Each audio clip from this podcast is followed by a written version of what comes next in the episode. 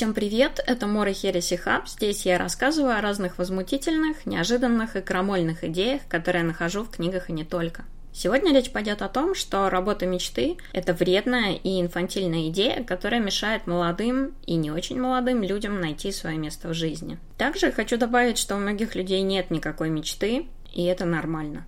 Сейчас получила очень большую популярность идея о том, что человек должен найти занятие, которое вызывает у него большой восторг и страсть, и заниматься этим всю жизнь. И если у него это получилось, то значит его жизнь состоялась, и у него все замечательно. Ну, например, есть очень известное выступление Стива Джобса, в котором он говорит, вы должны найти работу своей мечты. Это звучит очень-очень-очень завлекательно. Фишка теории мечты в том, что трудовая жизнь должна, во-первых, сложиться счастливо, и чтобы это произошло, нужно понять, к чему вы испытываете склонности, в чем ваше предназначение, а затем заняться этим. Но звучит довольно красиво, хотя и отдает религиозными идеями. Так вот, сам путь Джобса был очень далек от того, чтобы выбрать из всех занятий на свете работу мечты в IT. Он учился в гуманитарном университете, тусил с кришнаитами. В конце концов, он устал от бедности и купился на слоган Atari, компьютерной конторы, «Получайте деньги и удовольствие», и устроился работать в ночную смену, где познакомился с компьютерным миром. Будет очень наивным сказать, что тут он осознал, в чем его предназначение. Нет. Он бросал эту работу, он отправлялся в паломничество в Индию, ездил по каким-то ретритам, духовным центрам, искал смысл жизни как такой классический хиппи, а дальше уже совершенно случайно попал в компанию к Стиву Вознику, который был последовательным технарем, и уже там Джобса осенила неплохая идея про продажу плат любителям компов. Дальше, как мы знаем, его общительность изрядно помогла продать эту идею. Вряд ли он тогда мечтал изменить мир или считал, что это его предназначение. Он хотел заработать. Но со временем истории развития меняются и трактуются совершенно иначе. И вот мы уже имеем историю вдохновленного человека, который следовал за своей мечтой, менял мир, осознавал свое предназначение и так далее, и так далее. Все это нарративные ловушки, просто броские маркетинговые лозунги и не более того. Читая разные популярные биографии, в которых такие вот детали обычно опущены, люди видят очень гладкую историю восхождения. Но все это не что иное, как приукрашивание нарратива. Люди с течением времени очень любят подгонять абсолютно хаотический набор фактов в своей жизни какой-то вот истории искупления или истории достижения успеха или истории каких-то извилистых падений и подъемов, подкорректированную и очень драматичную. Частный случай такого корректирования нарратива вы можете а, представить, если поговорить о собеседовании на работу. Предположим, у вас есть набор различных навыков. Если вы собеседуетесь на руководящую должность, вы будете подавать свой опыт так, как если бы вы руководили какими-то командами, вы будете подчеркивать все взаимодействия, все, что вспомнится, и все, что связано с руководством. Если же вы руководить не хотите, а хотите просто занять позицию, допустим, какого-нибудь прошаренного программиста или просто прошаренного специалиста, факты, связанные с руководством, сразу будут приглушаться. И вы будете рассказывать историю того, как вы углубляли свое мастерство, с какими системами вы работали, на каких языках вы программировали и так далее, и так далее, и так далее. То есть один и тот же набор фактов в резюме он может очень сильно редактироваться в зависимости от той истории, которую вы хотите рассказать. То же самое происходит и с биографиями. Одна из простых капитанских идей, которые почему-то совершенно исчезают из кругозора современного человека, заключается в том, что пока ты не попробуешь несколько занятий, пока ты не примешься за какую-нибудь работу, ты не сможешь ответить на вопрос, а в чем, собственно, ты хорош, что тебе нравится и что ты должен делать. Недавно я наткнулась на забавный видос TEDx, он так и называется «Перестаньте искать свое призвание», и он очень меня развеселил. Спикер Терри рассказывает там о том, что идея искать работу мечты без ясного представления о своих желаниях, которое отсутствует у большинства людей, это полная чепуха. Она прямо говорит, что поиск себя, все вот эти вот сомнения, на что я годен, в чем моя миссия, это проблема обеспеченных людей – а на деле нужно просто браться за работу, если она подворачивается, и делать ее, получая опыт, пока не сформируется понимание следующего шага. Терри забила на все эти размышления о мечтах, на которые она потратила какое-то время, потому что она просто поняла, что никакой мечты у нее нет. В итоге она просто пошла на первую попавшуюся работу, потом на еще одну, потом на следующую. Она получала разный опыт на каждой. А, она занималась продажей париков, офис-менеджментом, организацией каких-то вечеринок, то есть такими какими-то странными, вообще загадочными работами. В результате они привели ее к собственному бизнесу, к уверенности в себе. Она получила определенный опыт администратора и смогла понять, в чем она хороша и что ей стоит делать. Ее месседж был очень простым. Если вы не можете назвать свою мечту, просто забейте. Не надо тратить время на размышления об этом. Займитесь каким-то делом, и в процессе станет значительно яснее. Меня это видео очень сильно посмешило, потому что среди людей творческого склада, с которыми я часто общаюсь, идея вот этого вот призвания какого-то громогласного голоса из горящего куста, который вдруг расскажет, какую профессию надо выбрать, чтобы, не знаю, жизнь наладилась, она очень популярна. Но человека без опыта она просто парализует не помогает. Когда люди выходят из университетов, под действием этой идеи они начинают выбирать работу, их начинают ломать, потому что они думают, сейчас я выбираю свой путь, я должен осознать, в чем моя мечта, я должен понять, для чего я годен. И все это происходит при том, что у человека обычно ноль опыта. То есть ему нечем сравнить, он, в принципе, не обладает знаниями, которые позволяли бы делать такой выбор. В книге Кэлла Ньюпорта, о которой я сейчас расскажу, есть ссылка на исследование, которое изучало увлечения студентов. Ну, казалось бы, если ты исследуешь увлечения студентов, увлечения они потенциально могут стать мечтой или призванием, и можно понять, что вообще к чему. Выяснилось, что огромного количества студентов увлечений в таком вот серьезном смысле просто нет. То есть все они называли чтение, там, футбол, плавание по выходным, прогулки или игру с собакой или что-то в этом духе, но там не находилось никаких четко выделяемых и пригодных для профориентации вещей. И тут я хочу сделать такую врезку. В 21 веке заметен сильный рост требований ко всему подряд. Ну, например, работа не просто должна приносить деньги, как, как, как раньше, но сейчас она должна еще и быть захватывающим приключением, счастьем, там, восторгом. И это, ну как бы помягче сказать, это называется завышенные требования. Где-то с год назад я меняла работу и обнаружила, что за это время требования к работе выросли еще сильнее, и выросли требования к сотрудникам. Многие компании при поиске сотрудников не просто ищут людей, которые сделают работу, но они сейчас выдвигают требования, особенно стартапы, в которых работают э, молодые ребята, они больше похожи на требования к жениху или к невесте. Серьезно. То есть сотрудник, он должен быть приятным, умным, обладать чувством юмора, играть в те же игры, в которые играют другие стартаперы. Там иногда даже список книг, которые они должны знать, прилагается. Это смешно. А, на деле сотрудник даже не должен вам нравиться, в принципе. Он должен обладать хорошей квалификацией, чтобы делать нужные вещи, и все. Остальное достигается менеджментом коллектива. Такое отношение к работе очень тесно связано с популярностью идеи счастья, 21 веке. Про это есть очень хорошая книга Паскаля Брюкнера, или Брюкнера, кто знает, он француз. В этой книге он рассказывает, что в настоящее время требование от человека быть счастливым стало почти необходимостью. То есть все, как будто в мире, должно приносить человеку счастье. На самом деле, как писал Жижик в своей статье, и как, в общем, хорошо сформулировали буддисты еще за несколько тысяч лет до нашего времени, счастье – это побочный эффект жизненных процессов. Оно очень быстро исчезает и никогда надолго не задерживается.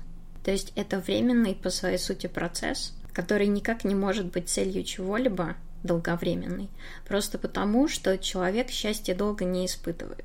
Сейчас достижение счастья стало чем-то вроде религии, в то время как нормальное ежедневное существование человека, какого-то острова, счастья не подразумевает.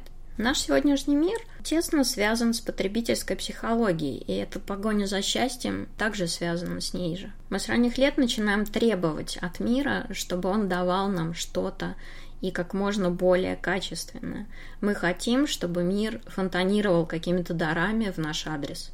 Такое инфантильное, очень ребячливое отношение к жизни, когда все вокруг воспринимается как какой-то потенциальный источник удовольствия конкретного человека, ведет к разочарованию и постоянной фрустрации.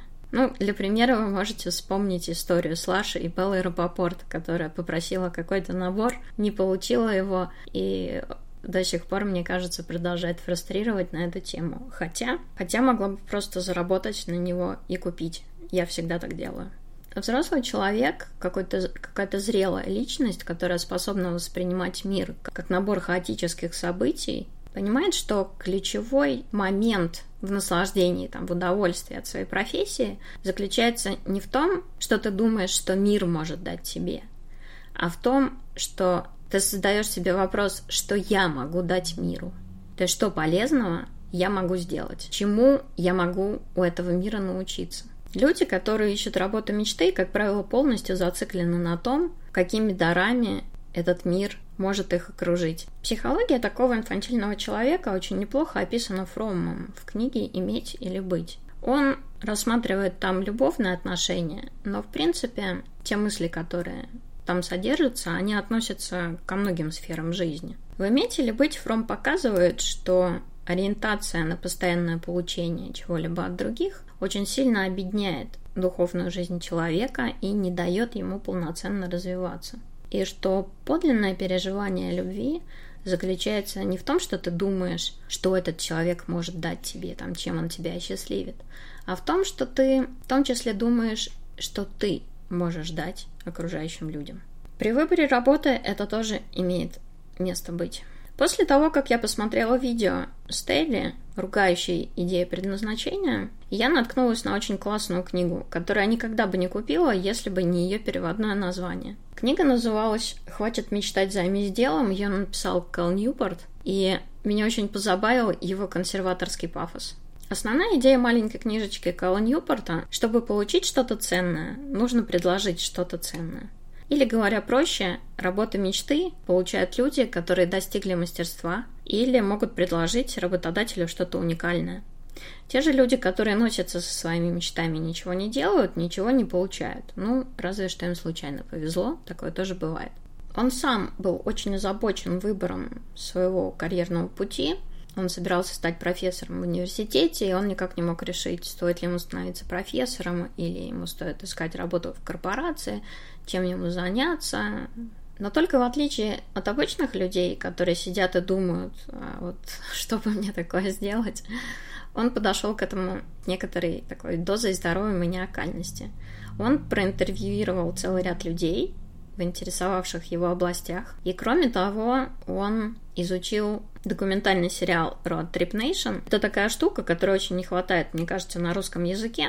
Это сериал, в котором студенты общаются с успешно работающими людьми. При этом это могут быть как известные люди, ну, вроде американского ведущего Аэрогласса, так и просто крутые профессионалы, но в таких вполне житейских работах разные там сварщики, программисты и так далее. В результате у Ньюпорта получилась картина, рисующая, что почти ни у кого из этих людей не было никакого видения будущего или мечты. Они просто умели что-то и шли работать. И по ходу дела они либо понимали, куда могут встроить свои навыки, либо росли за счет труда и перемещались дальше – либо понимали, что они сейчас занимаются какой-то херней и находили профессию, в которой им работалось лучше, либо встречали какого-то профессионала, который на них влиял, их направлял и открывал им путь, который им подходит. То есть вариантов много, но все они очень прозаичны. Я, пока это читала, вспомнила мой любимый пример. Это сценарист компьютерных игр Дэвид Гейтер. Он ключевой сценарист компании BioWare, которая подарила нам кучу Dragon Age и масс эффектов. Так вот, он в начале своей карьеры работал в отеле каким-то клериком, который принимал посетителей. У него было очень много свободного времени, и за это время он играл на компьютере во все, что мог поиграть. Дальше он попытался сделать какую-то свою игру, и вот оно все завертелось. И сейчас это один из крупнейших и уважаемых глав сценарных отделов в крупных компьютерных конторах. Если это формулировать просто, то все работы мечты, если их можно так назвать, они вырастают из постоянного труда, получения опыта, а когда этот опыт приходит, внятного понимания своих целей. Ну, Ньюпорт, конечно, там сильно заостряет. Он очень не любит хипстеров, людей, которые бросают свои работы и пытаются там после обучение в один месяц открыть свои студии йоги. Но книжка любопытная на фоне вот этого огромного вала литературы в духе «бросай все, открывай свой бизнес, Господь тебе поможет, следуй за мечтой». То есть эта книжка такой маленький ответный удар консерваторов по культу рабочей мечты. И в этом смысле книжка стоящая.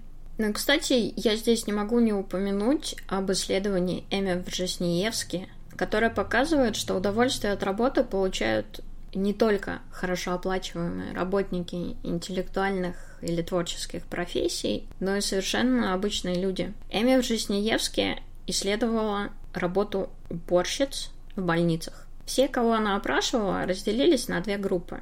Одна группа на вопрос о том, нравится ли им работа, чем они занимаются, чувствуют ли они себя важными, отвечали так, как мы можем предположить, думая об этой работе. Они просто перечисляли свои обязанности, говорили о том, что им не хватает какой-то значимости, что эта работа, в общем, скучная, и никаких полетов мысли там не наблюдалось. Но в другой группе ответы были совершенно противоположные. Людям из нее очень нравилась их работа. Они находили ее очень важной для мира. Они рассказывали, как они изменяют свои ежедневные проходы со шваброй по больнице так, чтобы подбодрить каких-то больных людей.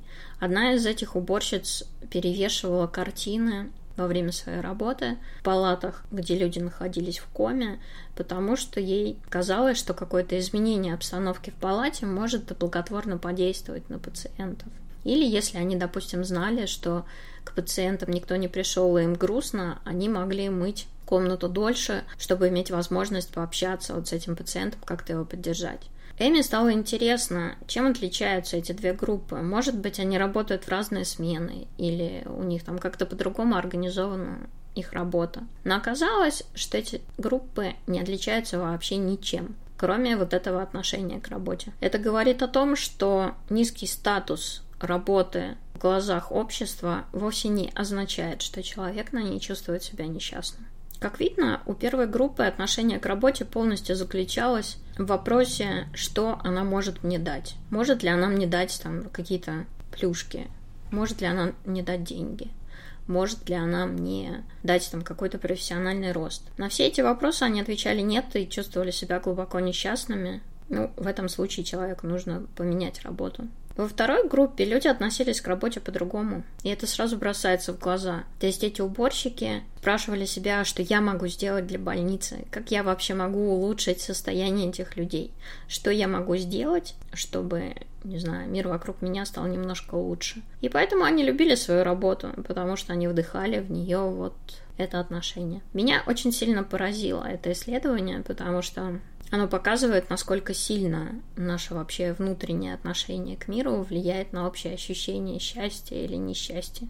Существует теория самодетерминации, которая объясняет, какими качествами должна обладать работа, чтобы человеку она нравилась. Насколько я помню, один из критериев – это независимость работы, то есть возможность самому решать, как и когда эту работу делать. Вторая группа уборщиков как раз видоизменяла должностные инструкции с тем, чтобы выполнять свою уборку так, вот, как им хочется. Это довольно смешной пример, но эта независимость требуется людям везде. Предположим, когда человек пишет код, он хочет иметь возможность самостоятельно определять структуру этого кода, ну, за вычетом там, тех указаний, которые ему сделает старший. Второй пункт – это уверенность в своих силах или, перефразируя, мастерство. То есть, если ты знаешь, как выполнять свою работу, у тебя нет фрустрации, тебе не кажется, что тебя сейчас схватят за жопу, и человеку это нравится. Третья часть – это социальный компонент, то есть это хорошие отношения с коллегами и понимание того, что работа не изолирована, а что она нужна другим. То есть какая-то связанность внутри коллектива. То есть ты знаешь, что та часть работы, которую ты выполняешь, она важна и там, для внешнего мира, и для тех людей, с которыми ты работаешь. То есть каким-то образом эти продукты сообщаются между собой. Я с этим соглашусь, но у меня есть свои критерии. Если работа дает достаточно денег, чтобы заниматься вещами, которые вы любите, и достаточно свободного времени для этого, плюс дает возможность профессионально развиваться и не вредит людям, то работа нормальная, вы, в общем, счастливчик, можно особо не дергаться.